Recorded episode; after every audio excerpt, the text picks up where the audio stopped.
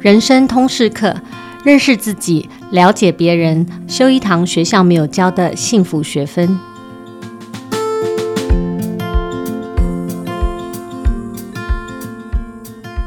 大家好，我是主持人齐瑜，也是亲子天下的创办人和执行长。最近天气真的热到爆，你是不是也跟我一样啊？常常感觉头昏眼花，热到觉得自己很急躁不安了呢？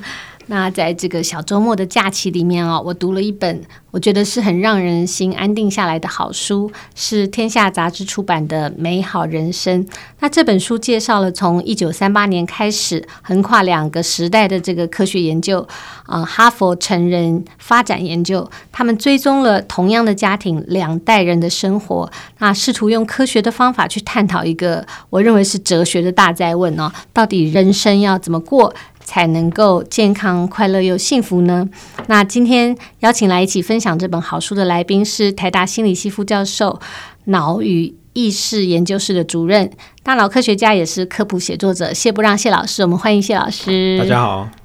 那我想在我们一开始谈这本书之前，我特别想请谢老师帮我们前情提要一下哈。这本书哈，《The Good Life》美好人生，他其实谈到这个所谓的哈佛成人发展研究。其实我。在蛮多的这个谈幸福学的书里面，就看到引述他研究的一些结论啊。那可不可以谢老师帮我们前情提要一下这个研究的重要性跟特殊性在哪里？那为什么很多谈快乐学啊，或者谈这种啊幸福感的这个书里面，都会引述这个研究的结论？好，那这个研究是哈佛大学做的一个研究，呃，它的重要性跟特殊性就在于它应该是。人类历史上最长的一项研究，那最长就是它时间拉的最长。那主要是关于人类心理学的一个研究啦，所以大概是从一九三八年哈佛大学就启动了这个实验，到现在可能历经可能将近八十多年了。嗯，那总共超过两千位以上的受试者。那有些受试者呢，甚至追踪了好几代，就他本人，包括他的孩子，还包括上孙子、孙女等等。那这个实验呢，也历经了好几任的实验室主持人。就一九三八年有，当时有最早的一位呃实验室主持人，那后，来因为时间拉太长了，嗯、所以有人一不断的接班。嗯，那我们现在看到这本书啊、呃，这个 Waldinger 他他应该是第四任的研究主持人。那这个实验还蛮特殊的，就是说他的。就是这两千个受试者里面，它的范围包括的非常广泛，包括了像最顶尖的哈佛的学生，嗯、那也包括了当时在波士顿地区一些贫穷地区的一些啊、呃、小孩子，那里面也包括蛮多名人的，那比方说、啊、对是是？JFK，嗯，那也包括有一个如果是在做新闻的从业人员可能很熟悉的，有一个叫 Ben Bradley，嗯，那他是应该是华盛顿邮报的。总编辑，那当时在应该是一九六八年左右，当了二十几年的一个总编辑。那当时他很有名的一件事就是他去监督这个水门案。那他在那几年之间，好像出版了将近四百多篇的报章的这个报道，然后好像拿了十几座的普利兹奖。对，嗯，那所以这里面有一些很有名的人也都在里面。那另外一个很重要的事情就是这个研究呢，他关心的是一个大家其实都应该要关心的议题，就是人到底为什么会幸福或是不幸福？嗯，他想要透过追踪这些受试者，而且是长期的追踪，来找出说到底你的生活中经历了哪些事情，或是哪些重要的因素会影响你幸福或是不幸福？这重要的因素到底是什么？那所以呃，很多跟幸福学有关，或是研究人类幸福福祉的研究，其实都会提到或是引用到这些论文。它这个这个研究现在已经结束了嘛？还是还在持还在持续？还在持续？那这这是会有一个，就是就学术上来讲，它会有一个终点嘛？或者是它现在已经算是找到答案了吗？还是什么？呃，找到了蛮多的相关性，可是我认为里面其实应该还有蛮多的资讯可以挖掘的。那所以看起来，就我所知，我没有听到说他们有要结束这个 project 的一个消息或传言，嗯、所以我认为应该还会继续下去。这真的是一个很特别的，好像是人类的一个史书哈。有一组人在一棒接着一棒的在帮人类的这个历史写一个这样的记录，然后去追寻说到底幸福的答案是什么。但是在这本书里面，这两个啊、呃、所谓现在研究的负责人，他们 highlight 了一个结论。其实看起来不是很令人意外。比如说，我们今天讲出这个书的结论，就是说，好的人际关系是我们可以更健康、更快乐的一个最主要的因素，或者最重要的一个选择。那听起来似乎是如此理所当然哈，但是在这书里面，他花了蛮多篇幅来谈说，为什么此时此刻我们必须更认识这件事情。甚或者说，在这个时代，这个事情感觉到特别的困难，那老师可以帮我们做一点前情提要一下。好，那这个发现哦，就是结论当然是他们发现说，你的幸福与否跟你的人际关系好坏至关紧要，至关重要。嗯，那虽然说听起来有点像是理所当然，可是实际上呢，对很多人来说。可能不是理所当然。嗯，那他书中其实也点出了几个重点，就是说，呃，我们现在听起来，你听到结论好像觉得理所当然，可是当你知道这个结论之前，一般人可能不是这么想的。那比方说，如果你到路上或是问这些年轻人说，你觉得这辈子做什么事会让你最幸福？那可能百分之八十九十都会告诉你。是钱，嗯，可能是名或利，对，中乐透，对，要有名 或是有利，对，那你要有这些比较世俗的东西，才能够呃让你得到快乐。那所以说，你从一般的民调上就会发现这些事情，就是说，我们的一般的直觉想象，幸福跟幸福有关的事情，可能不是人际关系。那书中也提到两个很大的重点，就是说，呃，有两个理由或是两个原因导致现代人其实并不明白人际关系其实是幸福的一个关键。那其中第一个理由就是说，很多人其实他并不以追求幸福为目标，就他人生目标可能不是追求幸福，他可能是追求名利，那追求地位，那甚至是追求权力。呃，所以说他一开始其实就没有定好这个目标，他可能认为幸福不是重要的事情，那这些名利啊、权力啊、权位可能才是更重要的事情。所以他一开始在设立他人生目标的时候呢，就已经把幸福先丢在一边了。那这就因此导致他说，他们根本不会去关心到底呃哪些事情对你的幸福很重要。好，那第二个理由呢，就是说很多人哦，就算他已经知道追求幸福很重要，可是他不知道怎么做。嗯，就他会知道说，哎，我我知道我这个一辈子我就是要找到我的幸福，可是他有空有这个目标，如果他不知道怎么执行的时候呢，他可能会沦为跟第一类人一样，他会说，哎，那我要追求幸福，是不是我要先追求名利，我要有钱？那我要有这个地位，我才能够幸福。所以他就算有了目标，要追求幸福，可是在他不知道怎么做的情况下，他就会跟着大家一起呃追寻这个比较世俗的目标。那所以这两个目标会导致很多人不知道呃追求幸福很重要，而且会不知道如何追求幸福。那所以啊、呃，虽然说我们刚刚讲这个结论听起来好像蛮、呃、理所当然，理所当然，可是对很多人来说，嗯、他如果没有足够的人生历练或人生智慧的话，他其实不会明白这件事情的。其实他书里面也谈到很多篇幅，在讲说，其实人际关系的维系，在这个时代里面特别的辛苦，或者特别的容易被排序在最后面。更因为是现在这种社群时代，或者这种注意力丧失的时代，这种分心的时代所带来的，就是其实我在这个书里面，我自己感觉，诶，突然好像被惊醒的那个感觉，就是说他有谈到那个注意力这个层面，他其实说，他有一句话说，其实。注意力就是爱的最基本的形式，就是我们对所谓人际关系、身边亲近的朋友、家人，我们所能给予他的所谓一种关照、一种爱，或者一种加持，或者一种维系关系的连接，都是从注意力而来。嗯、而注意力是现在一个非常稀缺的资源。对、嗯、这个事情，我自己觉得特别有感哦，然后也会觉得说，哎、嗯。我们过去哈有一段时间，尤其亲子天下在谈所谓的专注力、小孩专注力的时候，我们常常会有一个论述。我后来在看这个书里面的时候，等下也想请教老师。我们在看这个书里面的时候，常常会觉得说：“哦，原来那可能是一个迷思。”我们就在讲说：“哦，现在数位时代的这群小孩，他们常常是多视窗同时并进，一心多用是他们的一个。”最先进的演化后的一个新的能力，所以呃，我们曾经在有一度谈到说，哎，其实家长应该要对于小孩能够一心多用这件事情啊，感到 appreciate，而不是呃一直要他在专心或什么。可是我看到他书里面讲到说，他觉得其实这是一个迷思啊，他觉得一心多用的代价就是我们常常思考当下。之外的这个事情的能力，他也许是一个认知上的成就，可是他会付出情绪上的代价。嗯、我不知道，就老师你们专业的领域来看，怎么去看这件事情？这个注意力或者一心多用这个事情，在下一代他们到底是一个 pro or con，到底是个好还是不好？嗯哼，好，注意力呃一心多用这件事情哦，如果你从呃心智运作的层次来看，其实它不是很自然的一件事情。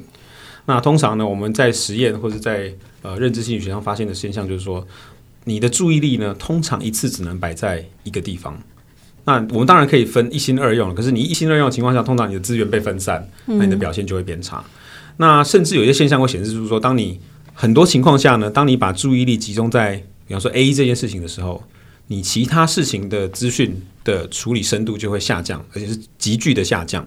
那所以说，呃，一心多用基本上是不太符合呃心智运作的原理。那甚至是有时候你看到像是一心多用的情况，它其实不是真实的一心多用，它只是你同一个注意力在快速的在两个作业之间转来转去。嗯，那所以它是注意力转换，而不是注意力分散到两个现象上面去。那所以说，呃，关于小朋友的注意力这件事情，我觉得可能呃。不需要太早下定论了。那另外一个呃很有趣的类似的现象就是说，我们有时候会觉得小孩子好像有一些，比方说会有注意力过动不足，嗯，症候群这种现象。那这个现象呢，其实在现在的心理学或者认知心理学上，开始有一些不同的声音出来。因为早期认为是它可能是一个病症，现在是嗯，如果去看医生也是嘛，可能医生会告诉你说，这个我们要吃药，然后改善他的注意力不足的这个症候。那可是呢，认知心理学家发现一件事情，那这是一个实验哦。他们在呃非洲的一个部落去做一个研究。那这个部落呢很有趣，它是同一个种族的基因，同一种族的人，可是刚好因为一河的之隔，区分成两个部落。一个是比较现代的部落，就农耕啊，跟我们现代社会很像；嗯、一个是比较原始的部落，就是你要在丛林里面狩猎。那他就先去看这个现代部落，那结果发现说那些带有就是 ADHD 的这个基因的人呢，他其实表现不太好，就跟现代的小朋友一样，看起来是有注意力问题，而且他会营养不良、适应不足、适应不好、嗯、啊，所以跟现代人很像嘛。可是他一到了这个丛林部落里面去看，就发现带有这个 ADHD 基因，它就是跟一个多巴胺有关的基因。那这些人呢？他的，如果你带有这个基因，他其实表现是比较好的。他那个眼观四面，耳听八方，讯息可以同时处理，是？没错，的能力很强。这等于是他的这个注意力可以不断的快速转换。那在一个比较原始的丛林里面，这个能力刚好是非常适合的。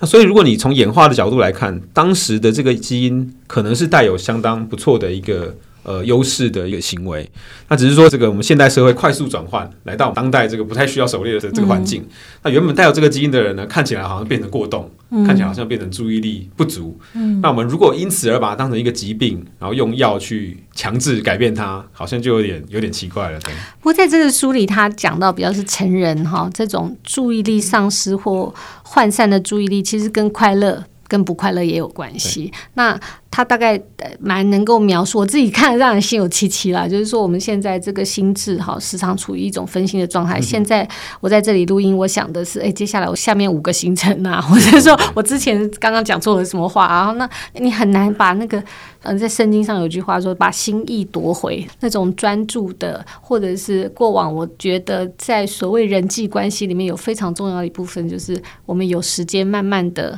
维系这样的一个连接，彼此分享。啊，专注于对方现在所诉说的这个事情。我们现在在这个现在的氛围环境里面，感觉这样的注意力是非常稀有，而且是对我们的。幸福与否带来一个严重的杀伤力。那如果在这个状况下，老师有没有什么建议？就是说，我们这种注意力注意力分散 分散的成人们，我们先不谈小孩，我觉得现在谈小孩都会觉得说我们成人都不是个好榜样哦。在这样的这种环境里面，到底可以怎么做？然后可以回到就是说，因为他其实这本书里面一直在谈关系、关系的建立，嗯、不管是家庭关系、朋友关系，或工作上的人的关系，嗯、那。怎么样？有什么好的方法？好，你刚刚这个例子让我想到一个也是蛮有名的一个研究内容，就是说他们发现说，在心思游移的这个人身上呢，通常是比较不快乐的。嗯，因为他们去记录每个人的心思游移的数量跟次数，那就发现，当你的每天的心思游移、心不在焉，然后做白日梦的这个内容越多越频繁的话呢，通常你的幸福感或者你的快乐的这个指数也是比较低，等比下降。对，好，那这个我们就先不讲，我们回到说，他其实书中有一些建议啊，就是如果我们要改善人际关系的话呢，呃，我觉得有一个他讲的很不错的一个方式，叫做 wiser。的方式，嗯，嗯，那 wiser 是一个就比较聪明了，wiser 这个比较智慧，嗯，它是几个字的缩写，就是 W I S E R。那它刚好是一个顺序了。那 W 是观察，就是 watch；I，嗯，是 interpret 诠释，诠释；S 是选择 select；E 是 engage 投入；那 R 是 reflect 形思。所以基本上有五个步骤，就是观察、诠释、选择、投入。然后醒思，那什么意思呢？我举个例子给大家听啊，比方说，呃，他说，当你在人际关系可能会出现交流，或是不管是正面或负面的时候，第一件事情就是要观察。嗯，比方说，如果你今天有个员工突然跑来跟你抱怨，嗯，然后开始大骂特骂，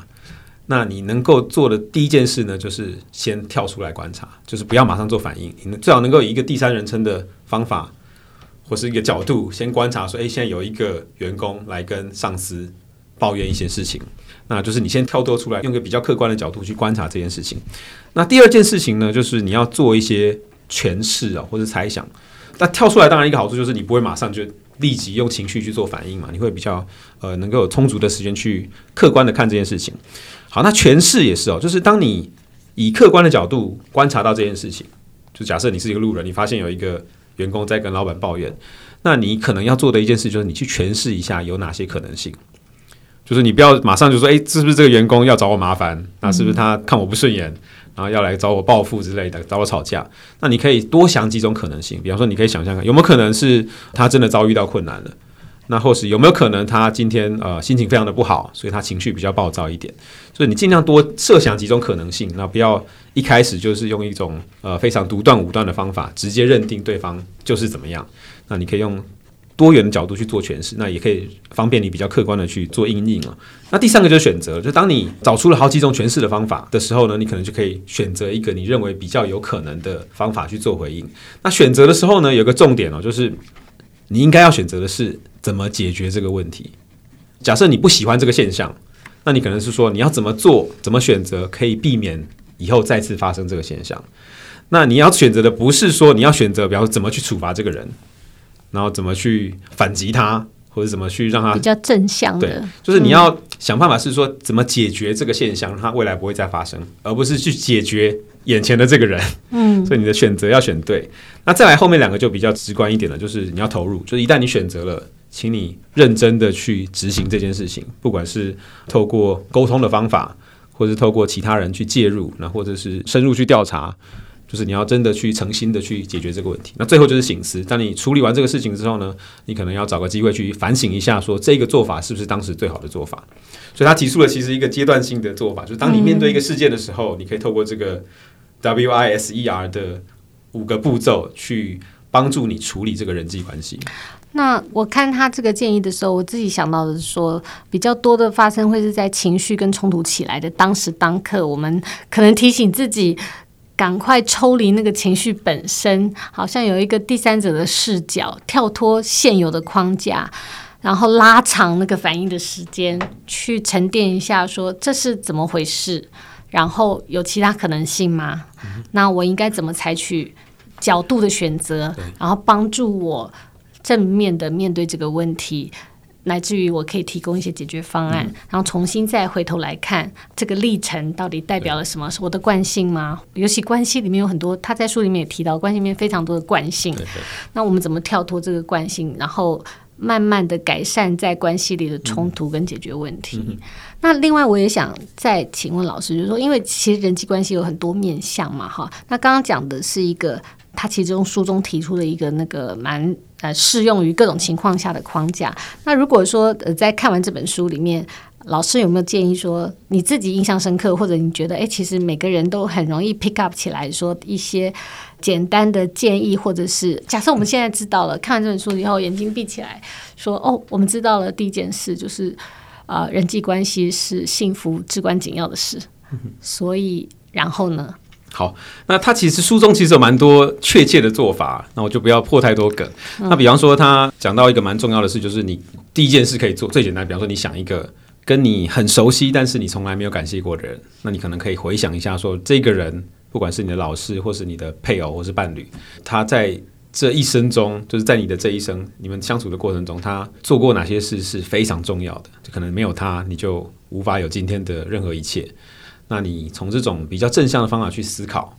然后去感谢这个人，那甚至可以去当面告诉他这件事情。那所以有些小东西是可以马上去执行的，而且是马上可以改善人际关系的。比方说，跟你一个非常好的人，或是关系很亲近的，由于你们相处太亲近，有时候基本上没有机会说这种道谢的话。嗯，那所以这个书中有很多这种确切的。实际的做法，对，他会告诉你说有什么事情你可以做，嗯、而且做完以后，他可能会大幅改善你们的关系，甚至是你的就是你的幸福感都会有大幅的提升。其实我我自己看完以后，我眼睛闭起来，印象最深刻就是说，哦，是我应该那个每天要倒过来想，说我要感谢我老公有哪些 事情，他为我做了什么事，因为我们 夫妻之间达到彼此嫌弃是很容易的，对不对？觉得你这个也做不好，那个也不满啊，你都不帮我分工什么。可是如果我换一个说法或想法。然后去思考说，诶，我应该感谢他什么？如果我每一天可以想到一件感谢他的事情，我相信他的心情也会愉悦，我的幸福感也会增加。我觉得这是这个书里面提醒我一个，诶，我觉得马上可以拿起来做一个好的，或许也可以给老夫老妻们参考的生活取向。然后，而且像像正向心理学这一类的做法，常常会建议做这一类型的活动，比方说，你可能每天睡前要想三件。正向的事情，不管是别人帮助你，或是你帮助别人，因为有时候我们不太会去想这些事情。那因为通常我们最在意的其实是那些伤害我们的事情，都是一些负面的东西，会让我们记得很清楚。那如果你只是让它顺其自然的这样运作的话，你就会累积越来越多这种，就是谁伤害过你啊？对，所以有时候你要刻意去想一些正面的东西，然后让你的整个心境或是你的心思。可以有时间被这些正向的东西沉浸、呃，对对，沉浸在里面，嗯、才会比较有正向的心内心的会出来。对，所以非常鼓励大家可以在心情有那个结节的时候，可以看一下这本书的提醒啊。那另外最后一题，我是想请问老师，就是说，其实书中在最后提到说。呃，过去我们基础教育里面有一个很著名的说法，就是大家在学呃三个 R 嘛，哈，读写算。那现在，嗯、呃，其实这个作者很可切的倡议说，其实我们应该在基础教育里面要有第四个 R 要出现，嗯、第四个 R 就是 relationship 哈，人际关系应该从小开始教，让孩子可以提前提早哦预备。假设这个美好人生的终点是这个 well being 是这个幸福哈，那我们。应该很小就要开始培育这样的能力，不管是怎么跟人相处，怎么跟自己相处等等。那因为老师也是有两个孩子的父亲，那你自己观察，就说现在的教育体系或者在家庭里面的某些缺乏是什么，或需求是什么？那我们可以做些什么？好，第一个是我自己的观察，我我发现就是我们当年几乎是没有了，应该是完全没有，没有任何的人际关系的教学。或是教程，我印象中是没有学过这个东西，就是你要怎么跟人相处，嗯、那如果别人伤害你的时候，你要怎么回应之类的，我记得是没有。这大家都在野生中 学到的。那现在小孩好像也是没有，嗯，就是至少我在看我小朋友小学的教材里面，好像也没看到，呃，有任何是跟人际关系相处，怎么样让你自己能够更幸福，或者怎么样更关心他人，这种确切的做法好像也是没看到。那而且现在的小孩可能面临的。的这个处境可能更艰难一点，因为应该是可能是一代比一代艰难，因为至少可能在我上一代都是大家庭，那你可能每个人的兄弟姐妹就是可能碰撞的机会很多，碰撞人际关系的机会，而且不只是家中的兄弟姐妹，也、嗯、其实亲戚关系的这种大家族的人际关系非常的呃丰富。对，嗯、那到我这一代可能就变少了，就是我可能就一个兄弟，顶多两个，就可能我这一代可能一个两个兄弟。那可是我们还有蛮多的表兄弟姐妹，嗯，那在我儿子这一代呢更少，就是他可能只有一个叔叔，一个伯伯，那可能就这样，那可能就两三个呃表兄弟姐妹，所以这个呃大家庭的人际关系网络的缩小，可能会让小孩子不但在学校中学不到适当的人际关系的做法，连在生活中，在家庭中他也没有机会去做这件事情。呃，我不晓得现在的教育有没有在做这件事，印象中是好像。没有看到，嗯，没有没有有系统的，就至少在学校体系里面有看到这个。嗯、那可是，在国外，我记得有一些呃学者或是团体已经在呼吁这件事情了。那比方说，大家可能会常常听到一个叫 SEL，social emotional，对对，social emotional learning，、嗯、那中文应该是社会情绪学习。嗯，那他们就有提出一些确切的做法，然后教不管是小朋友或是成人如何去面对人际关系、处理人际关系。那我觉得，或许我们未来也可以朝向这个方向去走啊。就是说，如果我们大家都认同，呃，人际关系跟幸福感，这个是未来的国民或是每一个人都需要关注或需要做到的一件事情的话，那或许可以在教育的这个场域里面或多或少加进这个东西，让他们可以比较提早的可以接触到这件事情。那譬如说，对于家长来讲，你觉得在家庭里，我们如果很看重这件事情的父母，可以做些什么？好，我觉得像这本书其实就是一个很好的教材了。就是如果你不知道如何正确的去处理人际关系的话，其实有蛮多教育资源，包括像这本书就可以去看一下的。那像 SEO 这种的教程，它其实里面也有确切的告诉你怎么处理。那比方说，通常它有几个面向，像是第一个是你要有自我觉察，就是当你在面对人际关系的时候，你先知道自己的心情，知道自己的情绪，知道自己的想法。知道自己的行为，跟刚刚讲的这个 Wiser 的第一步很像，就是你要先 watch，先去观察。那你观察，除了观察自己以外，你也要做社会观察，就是你观察他人。那这个就是第一步嘛。那再来就是，其实跟刚刚的步骤其实蛮像的啦，只是它它有不同的一套呃语词去描述这件事情。那我觉得，如果大家有兴趣的话，其实可以去看看相关的资料，然后让自己对这方面可以比较有一些尝试跟知识。非常谢谢老师的分享啊！其实，在这本书里，我自己觉得每一个爸爸妈妈或者教育者在看这本书的时候，应该会非常心有所感的是，老师刚刚一开始讲的那个。人生目的的终点，那个终点到底我们教育一切是所谓何来？嗯、然后，如果那个方向和那个目标是我们共同的认识，因为每一个孩子出生的时候，爸爸妈妈都说我希望你幸福快乐，但后来就走歪了。哦，走歪了，就是说你所有资源投注在一个走不到那个目标方向的那个路上去，所以我们可以大约实时的反思我们现在所做的一切，我们焦虑的一切，我们投注在孩子身上的各种。啊，压力或者是各种希望他成功成就的那个终点是对的吗？是当初那时候你的初衷吗？是我们一致的向往吗？如果那个终点掌握到了，或许我们的优先顺序就会重新调整，然后我们就会更看重那应该看重的是什么。那今天非常谢谢谢老师来分享呃这本好书《美好人生》。那另外同时我们也要置入一下，谢不让谢老师在七月底在亲子天下有一本新书要出版上市，书名叫做《为何三岁开始说谎》，然后探究心智起源，解开零到十五岁孩子的大脑与行为之谜。老师要补充说明一下，简单置入一下你的书的重点。好，这本书基本上写的是。是小孩子他的心智成长的历程，我们其中会介绍到非常多关于小朋友的各种心智能力，比方说呃说谎的能力，嗯，那比方说数学能力，那比方说道德判断的能力等等。那如果你对小朋友的心灵、心智的成长运作过程有兴趣的话，可以欢迎来参考这本书。那，非常谢谢谢老师，也鼓励大家去看谢老师相关的著作啊。我们理解所谓大脑的发展，破解大脑迷思，可以帮助我们在采取教养决策的时候，更能够符合孩子的这个生理发展的需求。那也有助于我们成人更了解自己。那今天的节目到此告一段落，谢谢老师，谢谢。今日天下 Podcast，欢迎大家订阅收听，也邀请大家在许愿池留言，分享你的心得或给我们优化改善的建议。我们下次见哦，拜拜。